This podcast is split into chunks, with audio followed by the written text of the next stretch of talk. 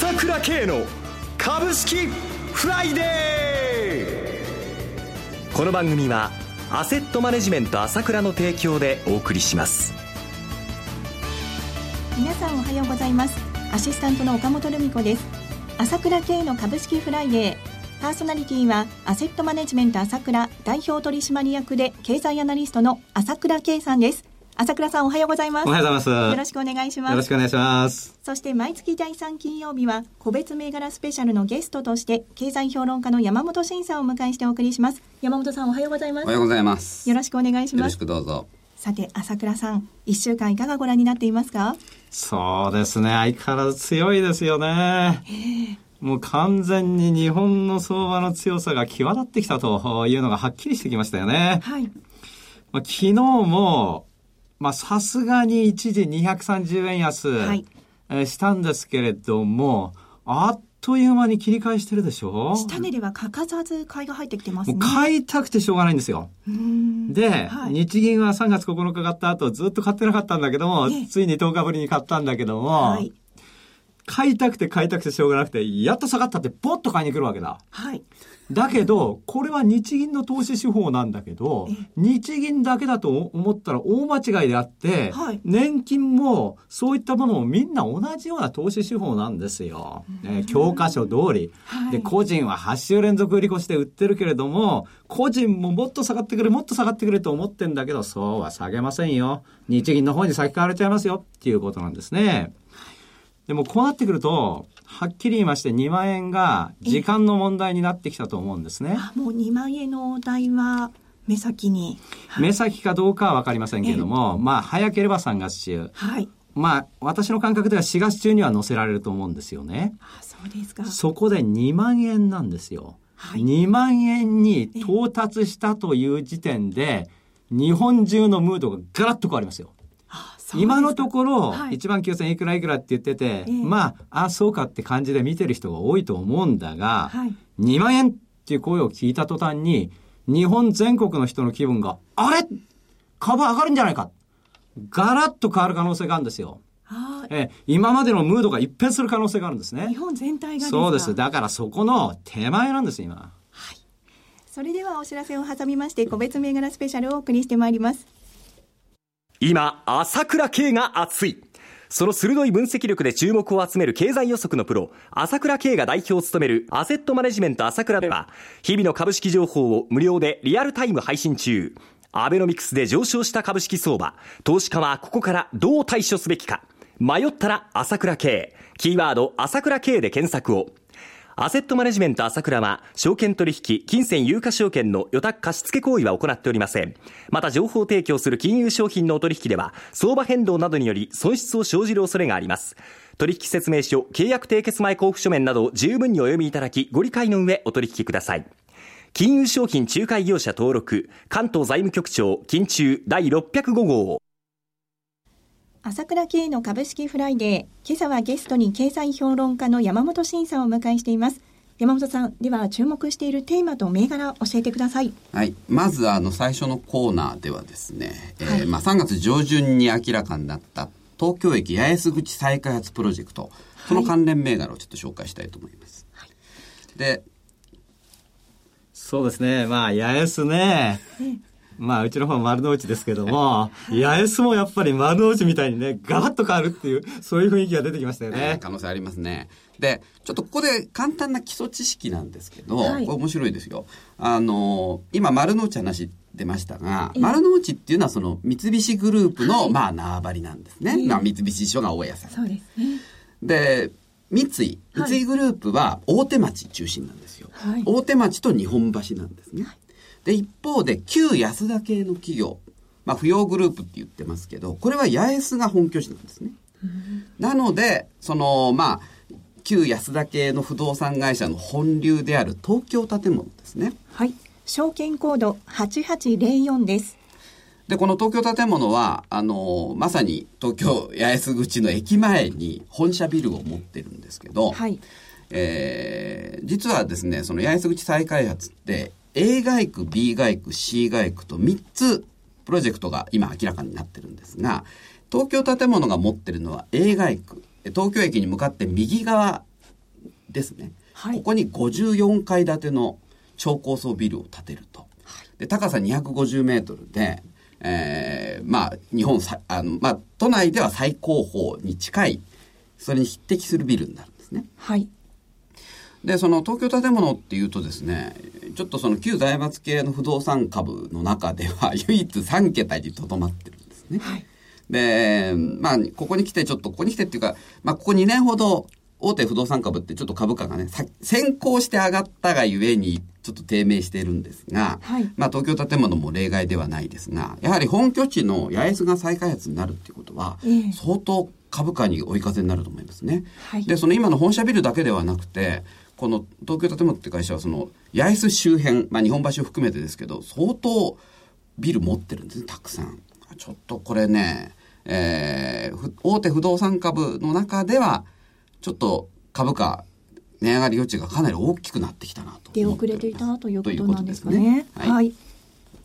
で、次に、えー、上和ホールディングス。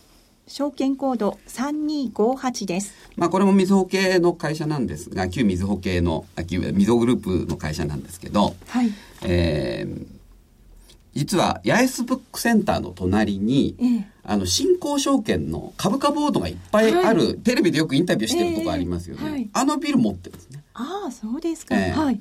であれが3050平米で実はこの ABC 街区3つ通じて一番大きなビルなんですよまあ大きいっていうか面積がね、はい 土地面積一番大きいでしかもその裏にも、えー自社ビル持ってますから多分1000坪はあるでしょうね、そうなると、えーこっちは45階建てが建つんですけどね、これ B 街区に、あ、C 街区に当たるんですが、はいこれも相当注目されてくるんじゃないかと思います。はい。えー続いてヒューリックですね。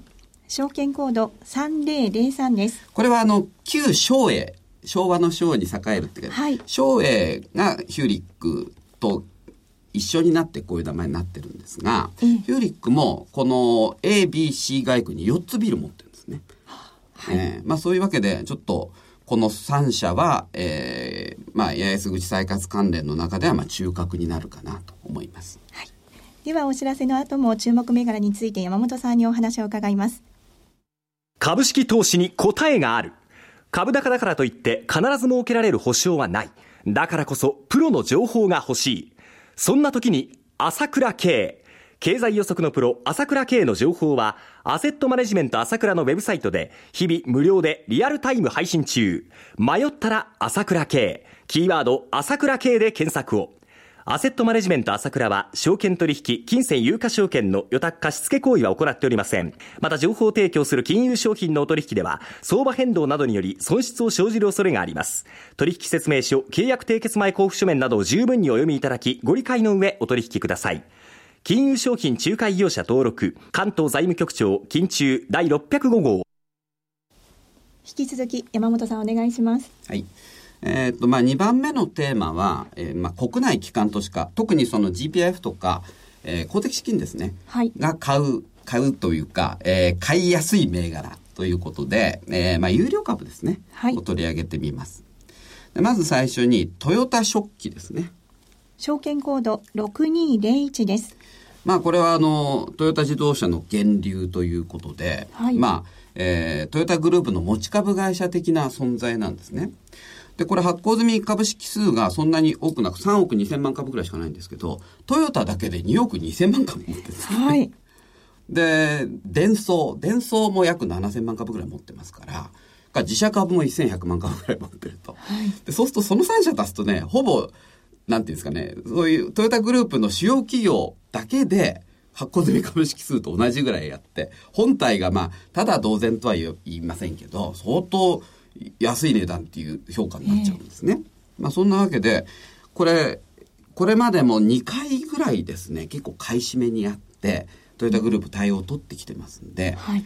で、しかもまあ、今業績絶好調ですから、直近最高値ですそう、ね。直近、直近で上場来高値。上場来高値はいはい。ちょっと面白いなと思います。はいで、続いて安川電機ですね。証券コード6506です。安川電機っていうのは、ちょっとなかなかその実態がつかめないっていうかね、はい、どういう会社なんだろうと思ってる人が意外に多いんですけど、やっぱりこの会社はですね、まずサーボモーターと言われるね、このロボットに欠かせない自動制御装置付きのモーターで世界一なんですよ。はい、で、まず、で、まあ、で、しかもその産業用ロボットの累計出荷台数も世界一なんですね。はい。うん、だ面白い。これは、そういう点では面白いです。あと、インバーターといってですね。はい。まあこれはあの、周波数を変換して節電をするのに欠かせない電子デバイスなんですけど、これでも世界一。はい。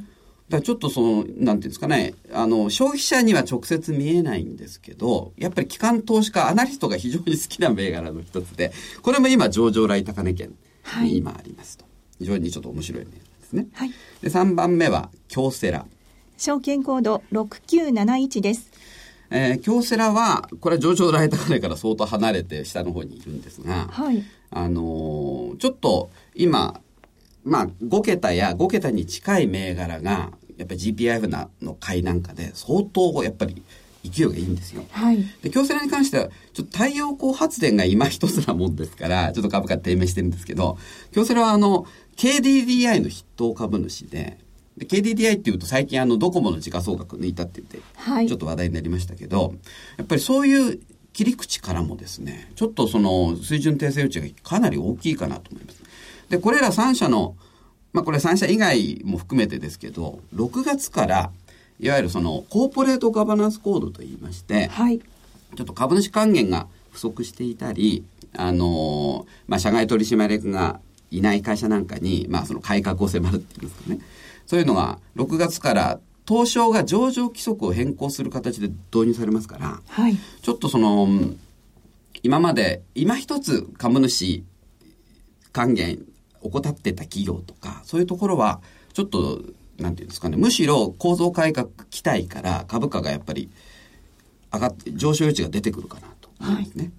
はい。はい、まあそういう点でちょっと、あのー、これからまあ TPP 締結だとか、このガバナンスコード締結までは、ちょっとその平均株価に連動した例の1570みたいな、はい、あの、レバレッジ投資とかね、はい、そういうのに人気集まりがちですけど、こういう、まあ、地味ですけど、機関投資家好みの銘柄もちょっと面白いかなと思います。はい。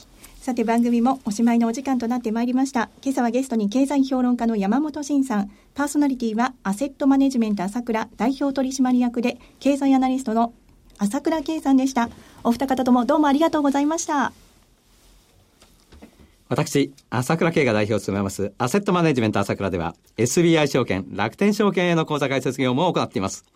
私どものホームページから両証券会社の口座を作っていただきますと、週2回、無料で、銘柄情報をお届けするサービスがありますので、ぜひご利用ください。それでは今日は週末金曜日、頑張っていきましょうこの番組は、アセットマネジメント朝倉の提供でお送りしました。最終的な投資判断は皆様ご自身でなさってください。